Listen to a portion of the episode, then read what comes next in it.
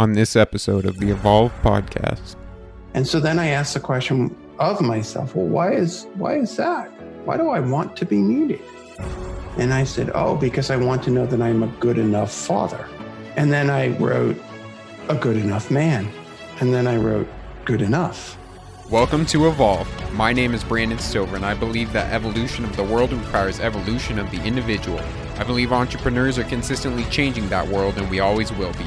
So, with this show, I will bring you the people and ideas with tools necessary to hack your growth in your business and your life. Together, let's ask the world's biggest questions, build businesses to solve them, and live happy and fulfilling lives in the process. It's time to evolve.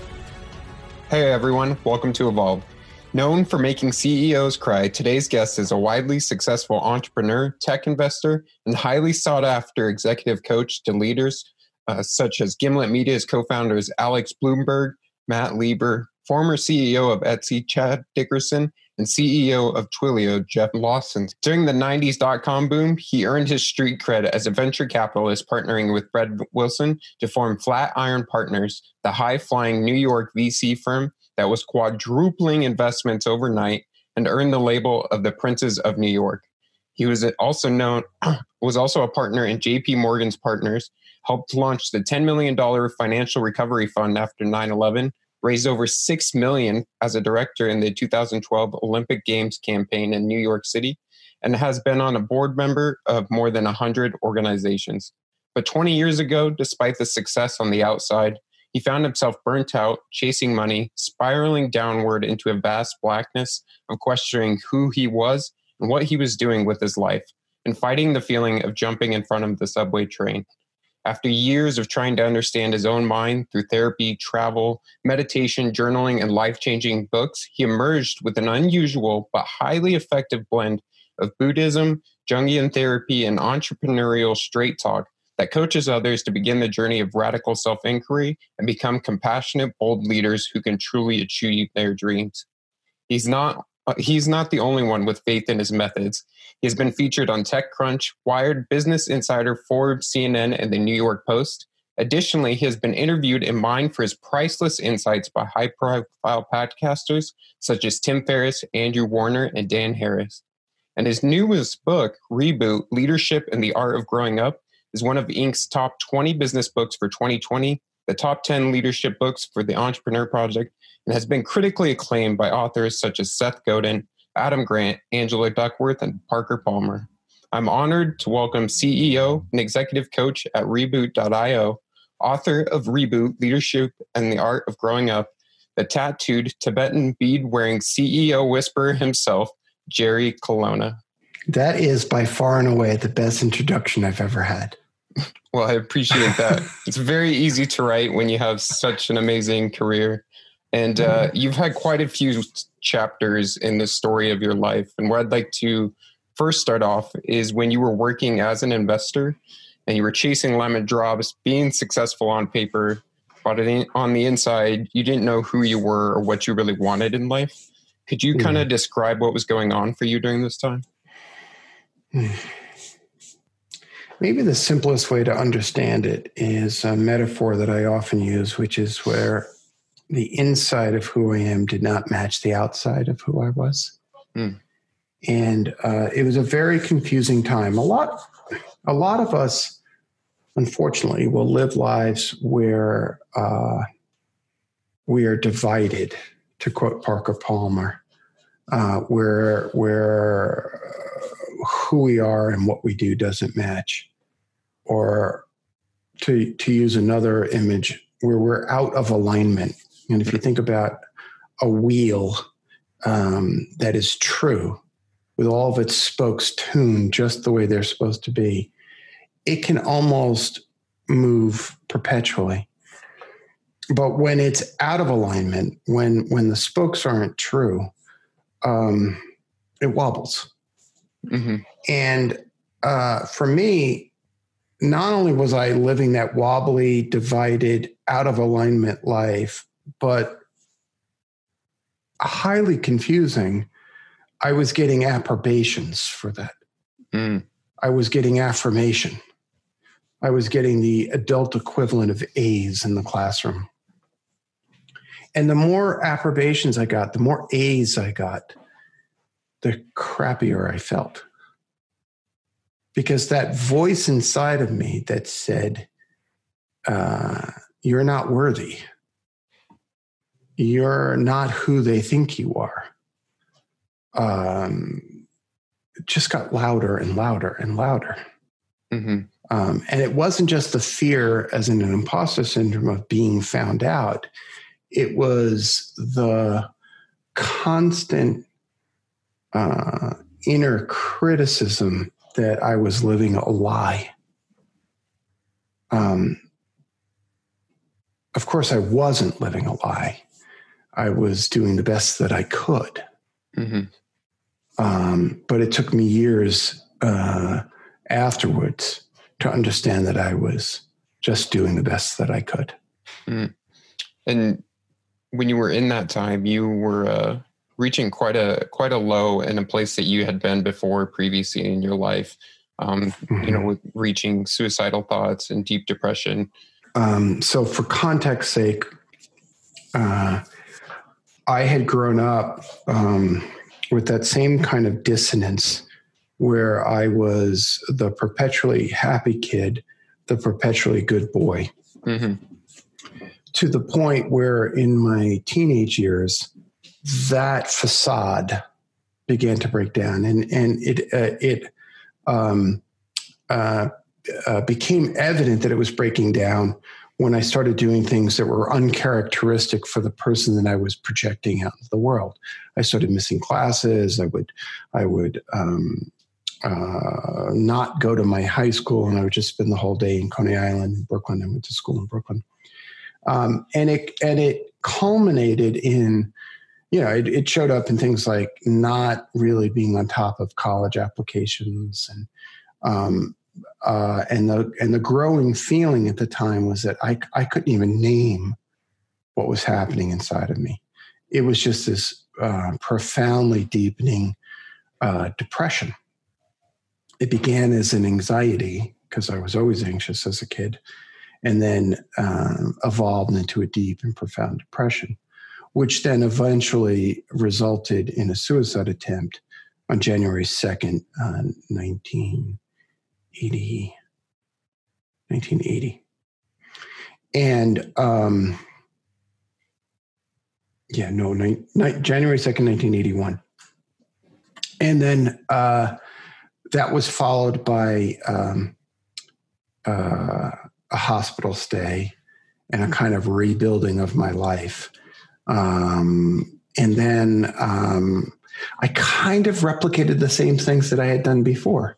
Mm. I just started going faster and faster and doing more and more. And I was the perpetually good kid, um, showing up as being the wonderkin in my 20s, um, succeeding in the jobs that I was in, and still not necessarily confronting the issues that were sort of, you know, inside of me.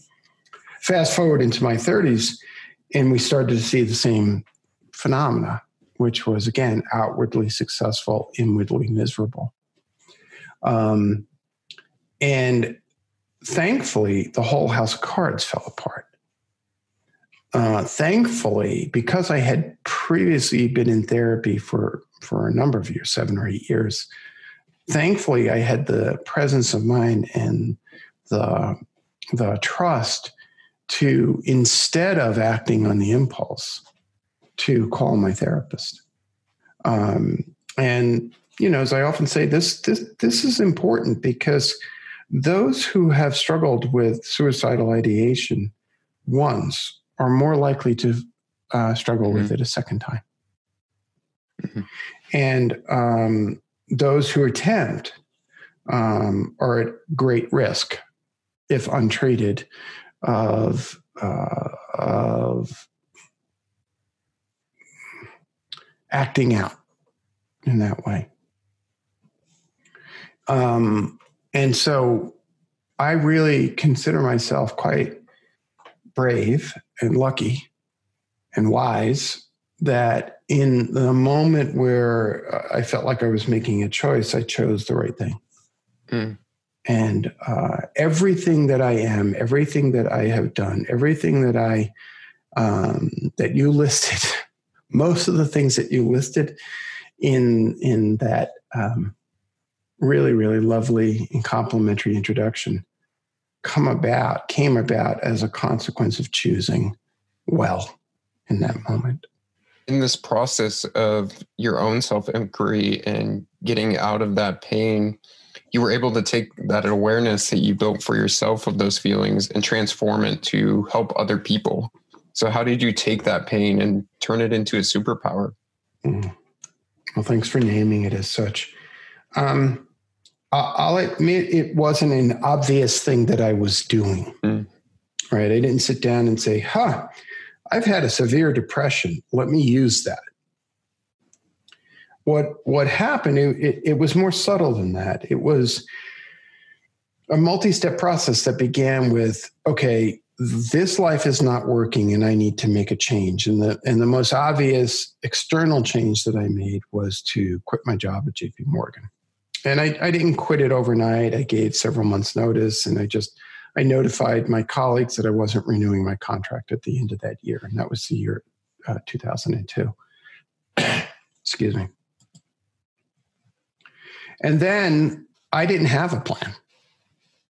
I had no idea what was going to be next. And that's important to note because I had to face the fear that not having a plan brought up. Mm. Um, and to those folks who may resonate with being in a similar position, um, they will probably also resonate with this the fear of not knowing what to do next.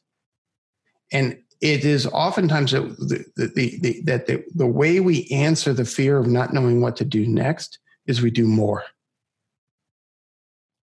faster. Mm-hmm. Try a little bit more.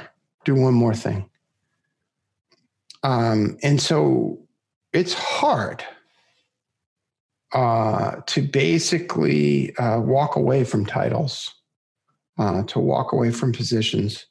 Um, but it was important because it was during that period that it wasn't just an internal exploration it was primarily an internal exploration but it was it was the one way to think about it was i was exploring the edge between the internal and the external I was, you know, to use another metaphor, I was on the beach between land and sea. Mm. Um, rather than just swimming in the ocean of busyness or completely reclusive on the land in a cave somewhere. I was in this interesting in between space. And um, it was through a number of the conversations that I would have with people that I realized that the feelings I had were actually quite common. And in fact, it was in Parker Palmer's book, Let Your Life Speak, that I first read of someone whom I admire speaking openly about his experiences with depression.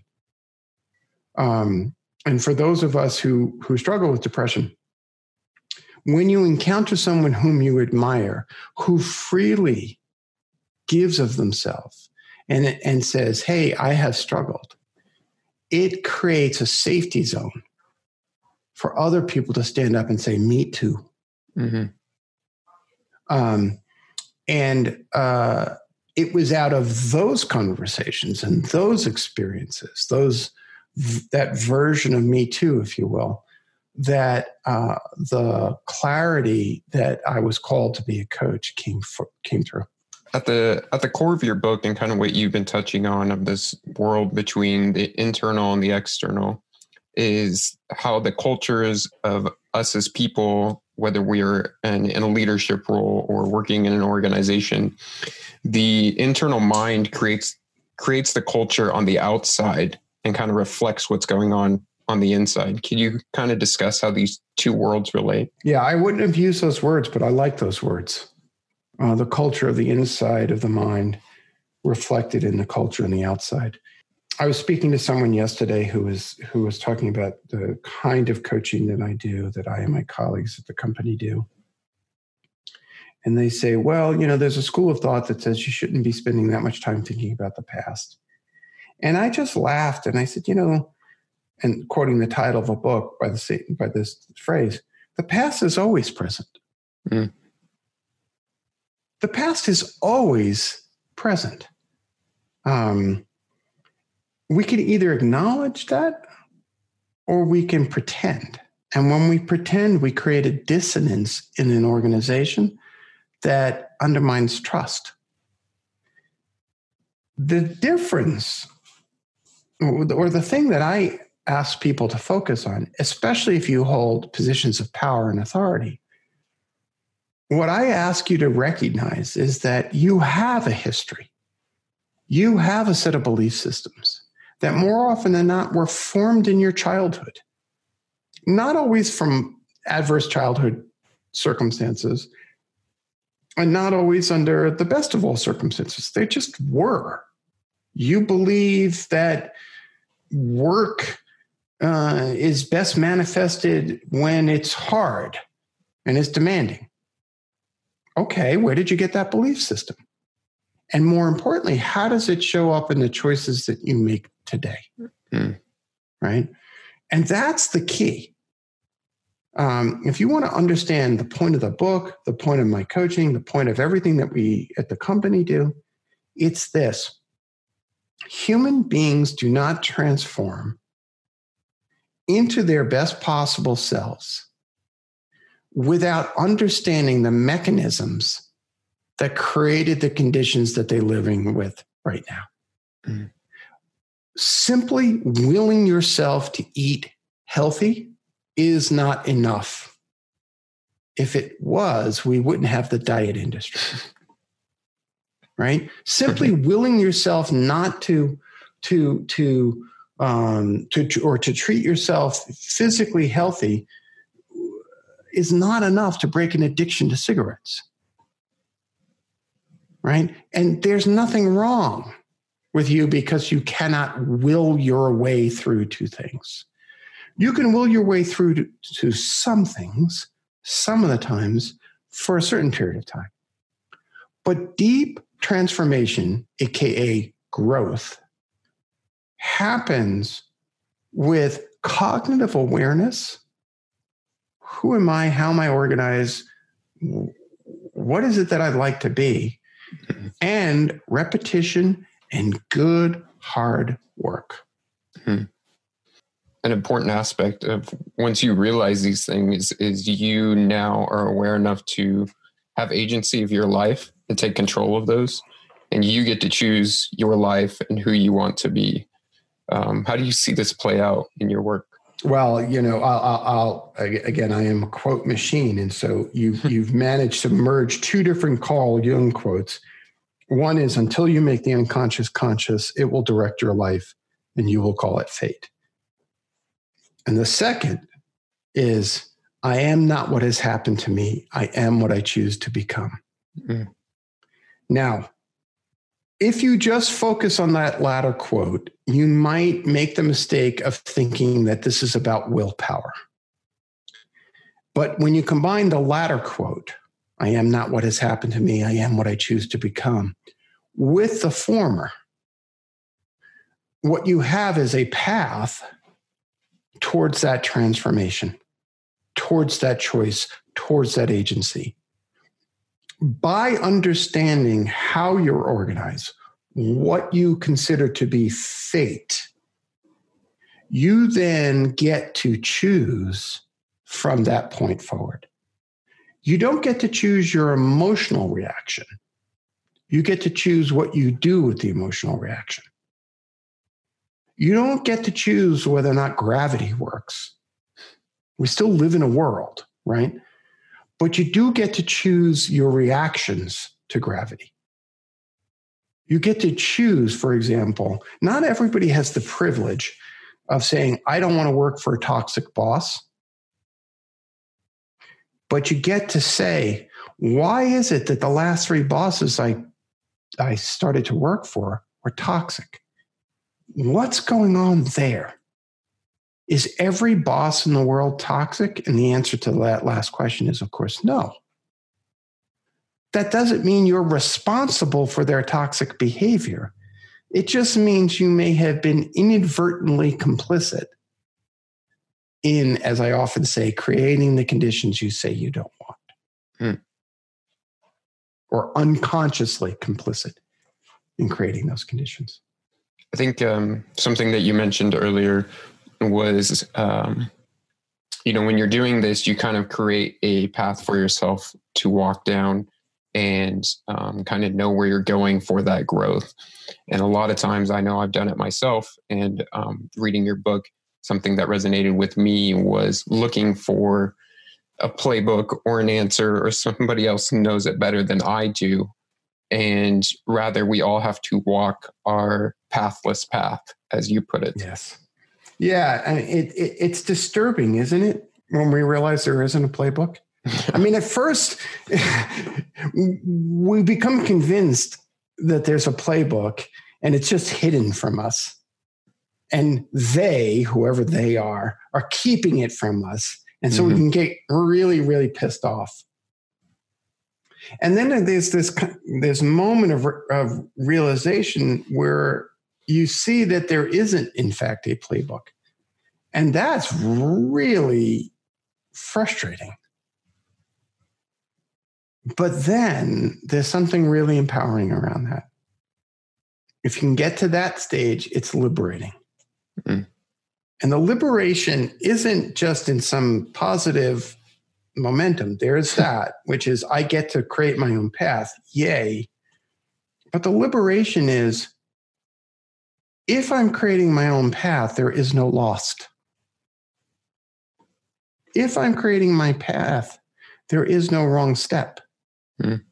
There's just steps, which means I don't have to worry about getting that A. Hmm.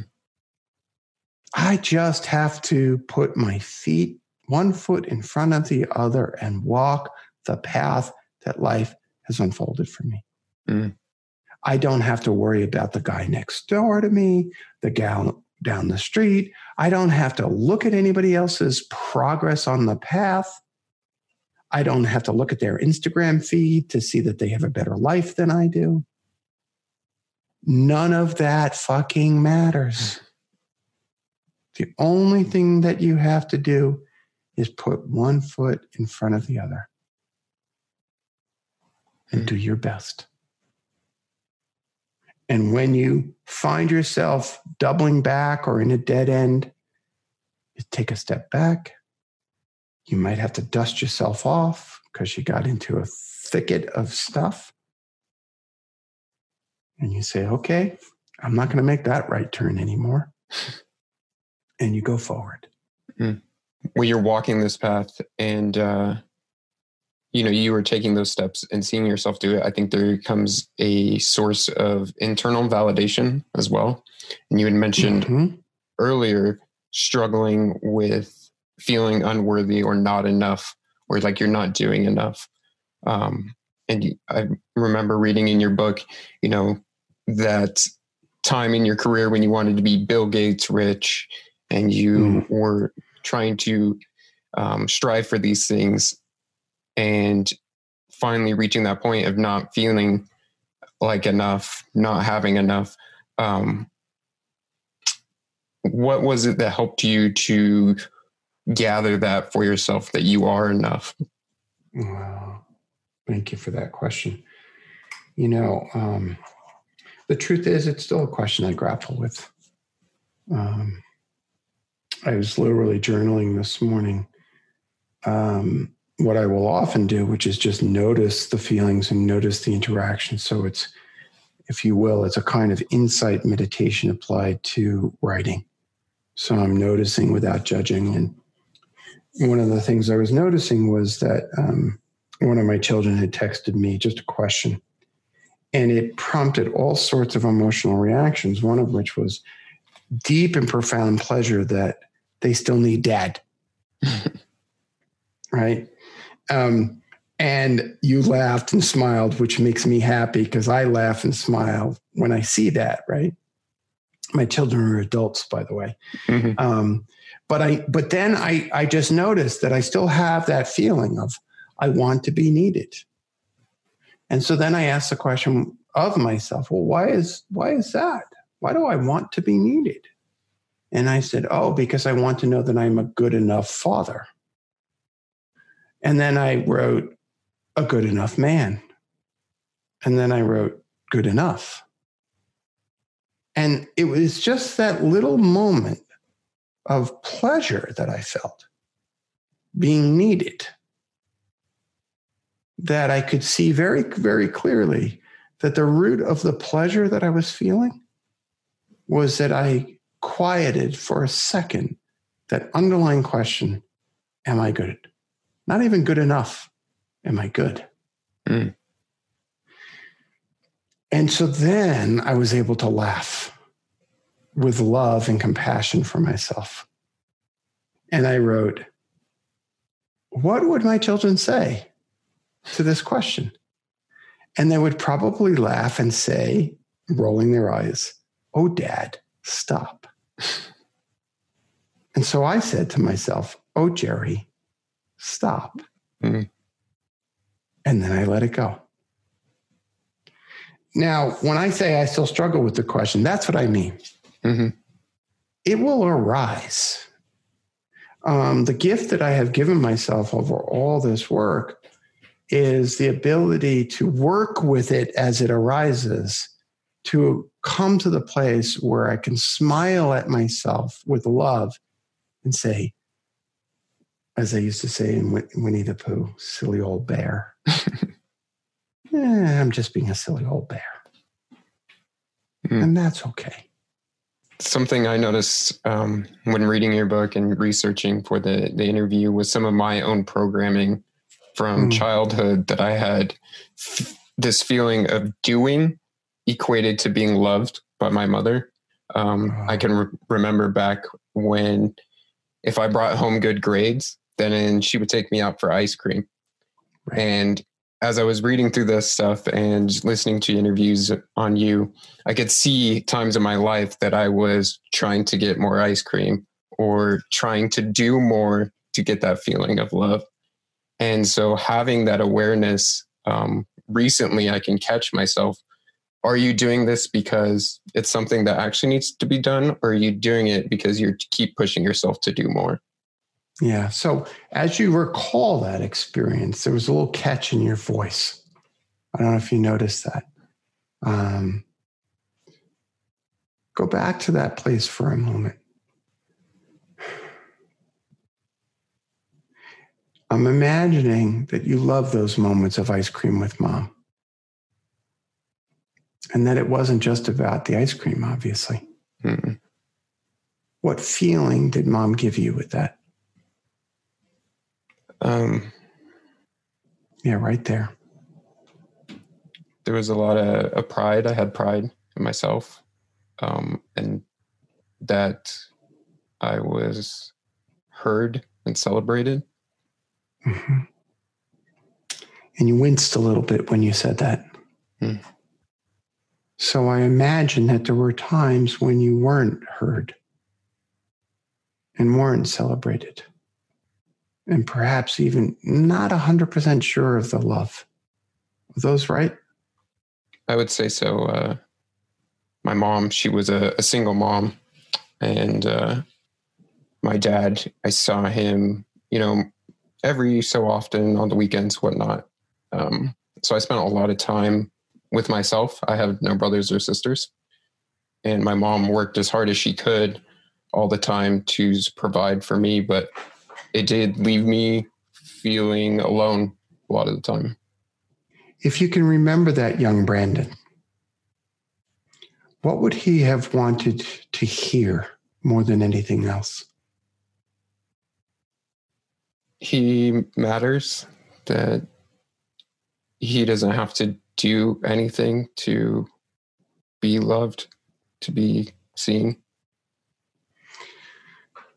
So let's change the pronoun from he to you. And maybe you can make that statement right now. Hey, Brandon, finish the sentence. Hey, Brandon. Hey, Brandon. Um, you don't have to do anything to be loved. There are people in your life that really love and care for you. And you are enough for who you are. Silly old bear. you know? Mm.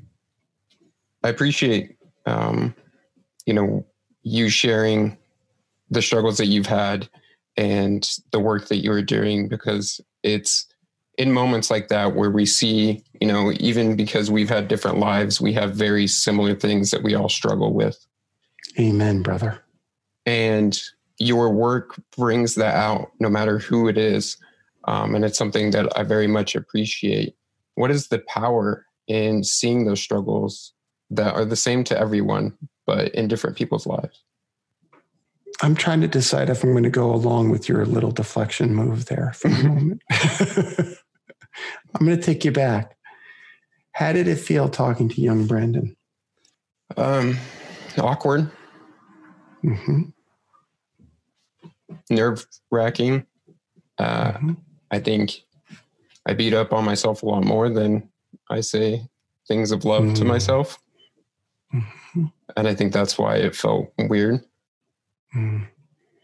Well, I felt honored to bear witness to you comforting yourself and you being able to not only say what needed to be said to young Brandon, because you said something that was true. Mm. True as in those spokes were in alignment, true as in high integrity. And you um, spoke to a need and the truth is, we cannot go back in time and say, and, and have the people that we love who loved us say all the things they needed to say to us. We cannot make that happen. Nor can we use our organizations to recreate that. But you can say to yourself, you matter. Hmm. Silly old bear. It's okay. I see you. I see you wondering if you matter. I see you wondering if you matter beyond the things that you do, if you matter simply because of who you are. I see all that. And I, as an adult who have agency and power, if no one else in the world, I know what's true. We can give that gift to ourselves. And there's nothing narcissistic or indulgent about that. Hmm. So, okay, now I'll go back to your question. Tell me again the question. Your question was about when you are sharing yeah. these things that are coming up, we see that um, the things that we struggle with are often the same things that everyone else is struggling with. They may come in different mm. forms, but it's often the same under rooting cause. How do you see that show up in your work, and what's the power of that um, sharing that vulnerability? A couple of months ago, I was in Dublin, and uh, I was doing book reading and fireside chat, which is like the dominant thing that I do these days. And um, uh, the room uh, was it was Ireland's. It was predominantly white, and there was one black woman who sat in the front row, and she took a lot of notes as we were talking. And at one point, we got into a conversation about what uh, my partner colleague calls early promotion, which is not unlike what experience for you, Brendan. It's when we lose one of our or more of our caregivers and we're forced into an early parentified role. And um, I was making the association that it's often a marker of early leadership. Anyway, at the end of the talk, this woman came up to me and uh, shared with me that she really related to that story and that her father had died when she was 13. And so then she had stepped into this role of taking care of her mother and being the, the co equal adult in the relationship. which you can relate to, hmm but is also unfair, but is also reality. And then she paused and she said, Yeah, he died on Robben Island, which is, of course, is where the prison uh, is that held Nelson Mandela. And I looked at her and I said, I was surprised. I said, Robben Island. She said, Yeah, he was a political activist from Zimbabwe and he was killed by the South African police. Hmm. And then she said to me, Your story is my story. Now, I grew up in Brooklyn. I grew up as uh, relatively privileged. I grew up as far away from South Africa as one could imagine, emotionally as well as physically. And when stories like that, and that happens to me all the time, when that happens, when someone whose external circumstances seem so far removed, it reaffirms for me the universality of our human experience. It says to me, it helps me understand my own reaction to reading Parker Palmer all those years ago, which is really when when someone opens their heart and shares human beings can connect. And that's love and empathy coming out all over.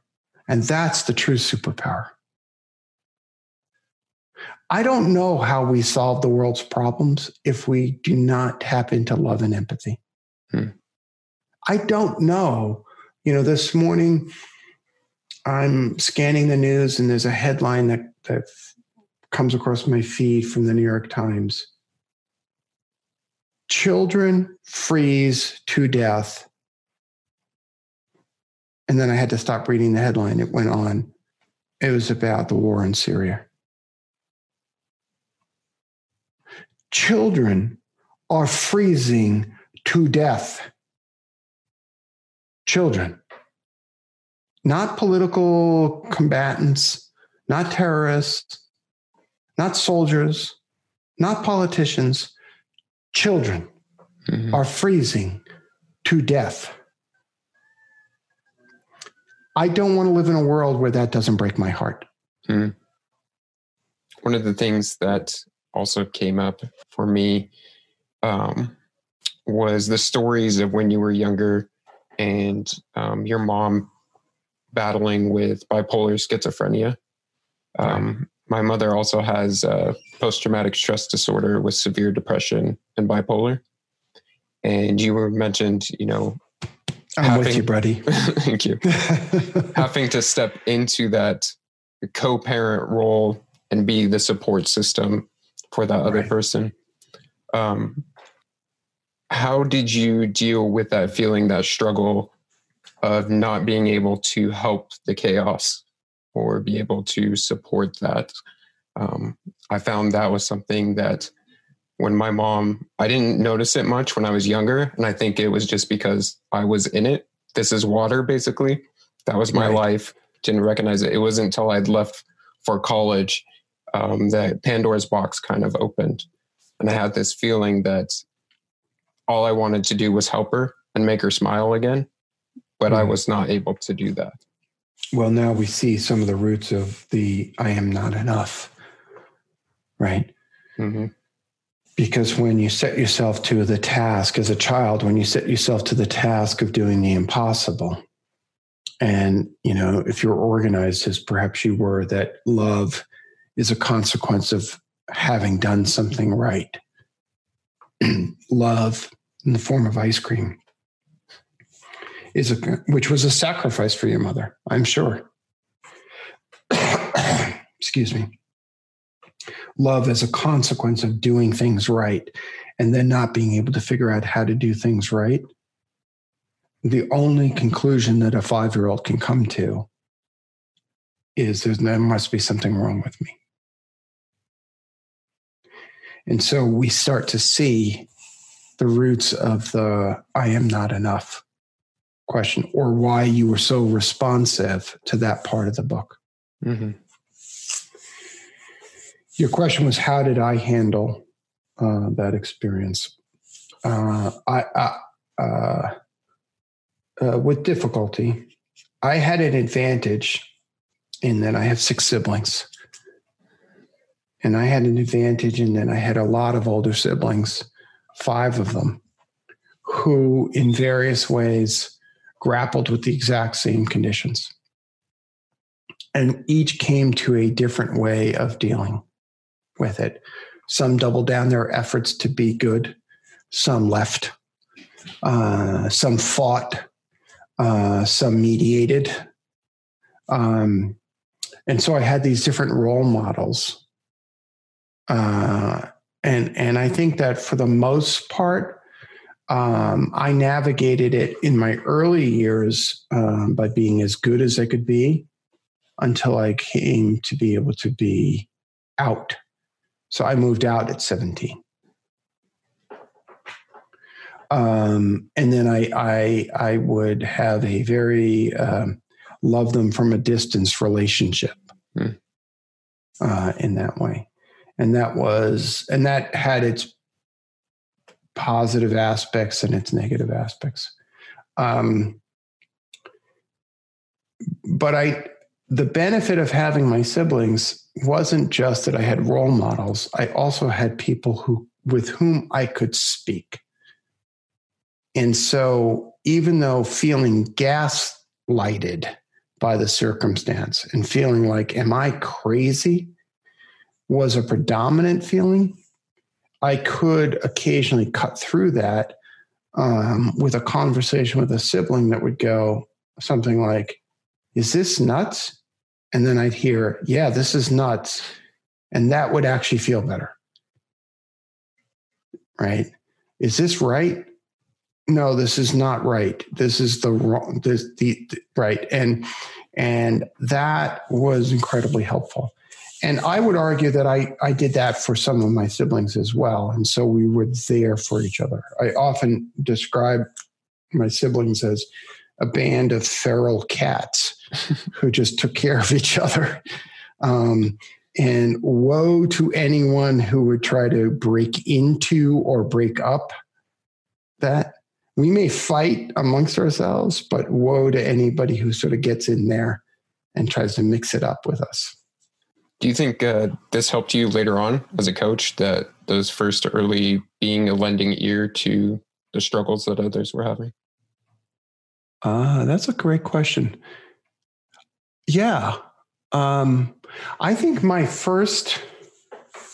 Now that you bring my attention to it, I would say that the, my first exposure to introspection and what I refer to as radical self inquiry came from watching my sisters primarily, um, who were who were you know older than me, and so in their teenage years, as I was sort of navigating this space, and um, I think each of my sisters, in their own ways, um, developed their own introspective skills. And, and, when I think about it even further, and I look at each of my siblings, well, there are many differences amongst us. There are some real commonalities in that um, uh, we're all profoundly curious, profoundly inquisitive, um, and relatively skilled at naming what's going on inside ourselves. Most of them have been in therapy, but yeah. But I think I think it's what brought us to that place. Mm. And by the way, now that I think about it, my mother was the same way. Right? I mean, you know, I will often focus on her mental illness as opposed to her own capacities. Um, and while my father was typical in his generation um, stilted in his emotional awareness um, or his expression of emotion. Um, he, in hindsight, I can see that he was actually much more self aware than was probably common amongst his generation. You know, a generation that went off to World War II. Mm-hmm. What are the the lessons or the things that you would ultimately hope that your children, Sam, Emma, and Michael, learn from everything that you've gone through? Well, the God's honest truth is I wrote the book for them. Mm. And not only did I dedicate the book for them, but I literally wrote it with the notion that I would teach and I would leave them things. So if I could say it succinctly, it's it's um, it, it it's that um, while the world may not seem to reward you for self awareness and emotional intelligence, while the world may not appreciate your being able to name and talk about what's going on internally for you so that you can navigate the external world, I guarantee you that life is richer and more fulfilling and more satisfying because of the you have those skills. And maybe the thing I'm most proud of is that when they do not like what I am doing, they have no qualms about telling me that. and, you know, we are both laughing, but if I think about all the people I encounter who struggle to either tell somebody that something is not working or to hear from somebody that something is not working, to be able to be in dialogue and consciously work on the relationship, I think is a really, really important skill set. Hmm.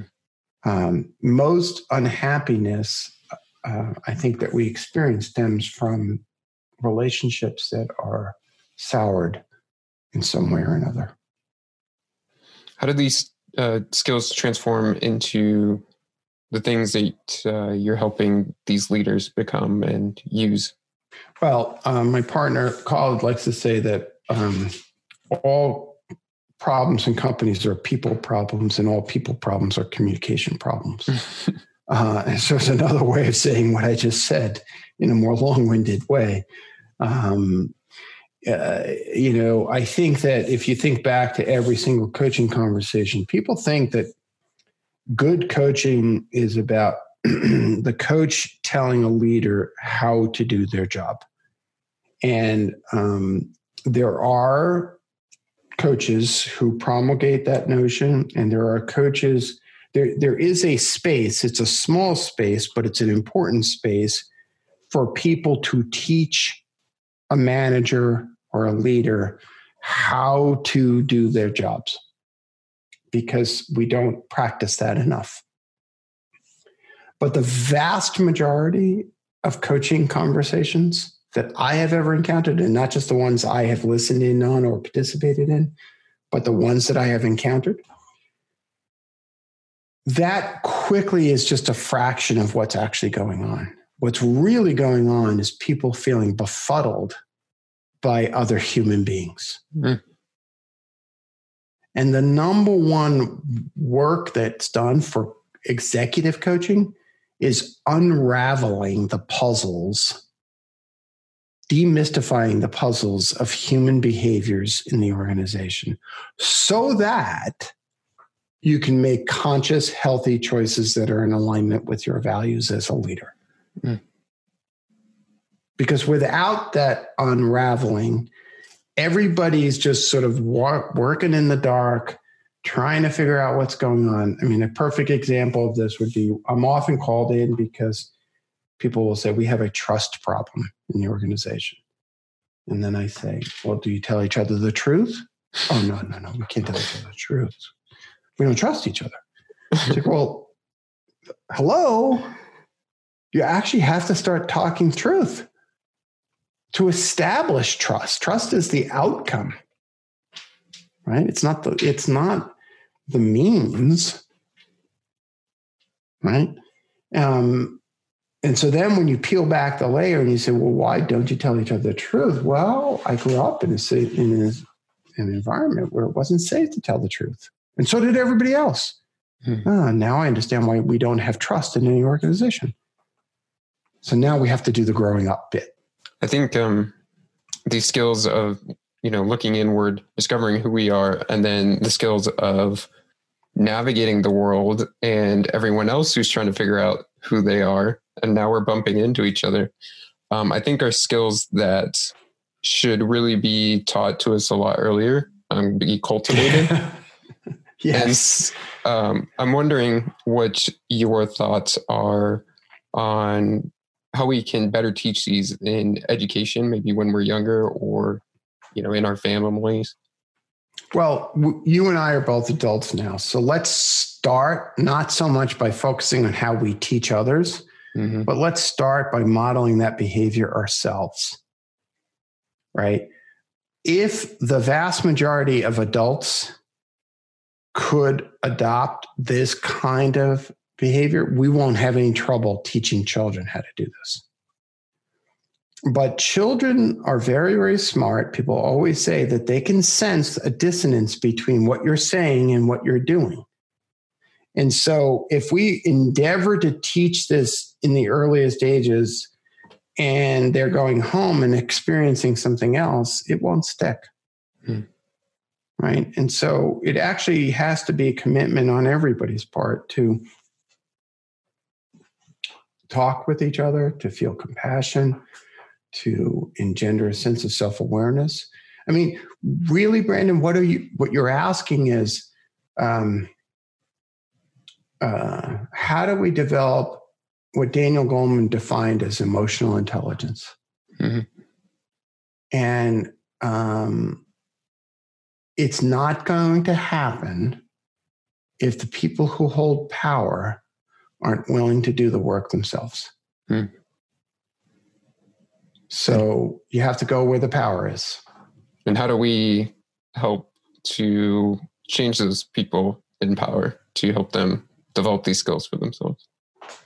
Um, here's another quote Gandhi said, Be the change you want to see in the mm-hmm. world. Right. Um, uh, too often, Brandon, what we do is we say, Yeah, that sounds great. But if I do that, and those who hold power don't, who, who hold power over me, then then what? It's like, well, then you actually get to live your life in alignment. Um, I'm not suggesting it's going to make your life easier. That's not easy. I said it's more satisfying. That's different. Right? It's actually harder. But at the end of the day, you get to lay your head down on the pillow and say, Good job, silly old bear. Hmm. You know, yeah. good job. Um, a, a, core um, tenet of this show, it, the, the reason it's called Evolve, um, is looking at the problems or things that light us up inside in the world um, that we want to tackle, we want to um, change, and understanding that often changing that thing in the external world actually has to start with changing yourself, with evolving yourself. Um, and so I strongly resonate with that notion that it, you have to start with yourself in order to, you know, affect others. Mm-hmm. I think that that's right. I think that's right. So uh, before I get to my last question, where can everybody find you, your work, and the book? Well, uh, you can read about the book at Reboot by Jerry, rebootbyjerry.com. Uh, the company website is reboot.io.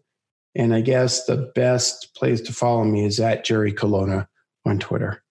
Um, that's the that's the place where I'm most active. Um, I have other social media things, but I don't do very much with them. All right. My last question is: How can we push the world to evolve? Yeah. So I don't like the word push. So can I alter the question with how can we help the world evolve? Absolutely. Okay.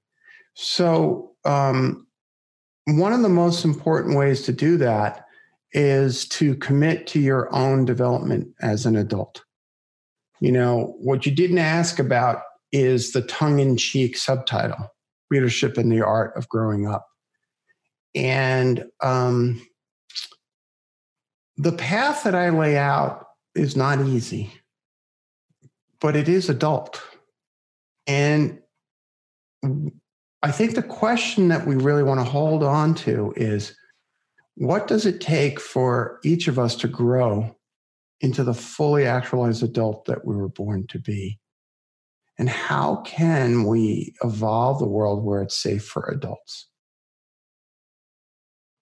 Uh, and one quick answer to that is let's just start listening to each other. So that's a short the short answer to the, the question is how can we help the world evolve? Let's listen to each other. Because hmm. we don't do enough of that. Well, thank you, Jerry. I appreciate uh, you sharing your story today, you sharing the story in the book, putting it out there. Um, you know, it's helped me. I'm sure it's helped thousands of other people that are reading it. And um, I appreciate the work that you're doing. Well, thank you, Brandon. And I appreciate your allowing me to bear witness to that little uh, inner exploration that we did. It made me feel your humanness and your adultness all at the same time. Mm. So thank you for that. Absolutely. Thank you so much for listening. As you know, word of mouth is the number one way for things to grow. Evolve is not just a podcast, but a movement. And to help this movement grow, I would appreciate so much if you were to share this podcast episode with a friend, with another entrepreneur, with an early stage founder who needs inspiration and the tools and tactics to make an impact on this world. So please share this episode, and until next time, my friend, keep evolving.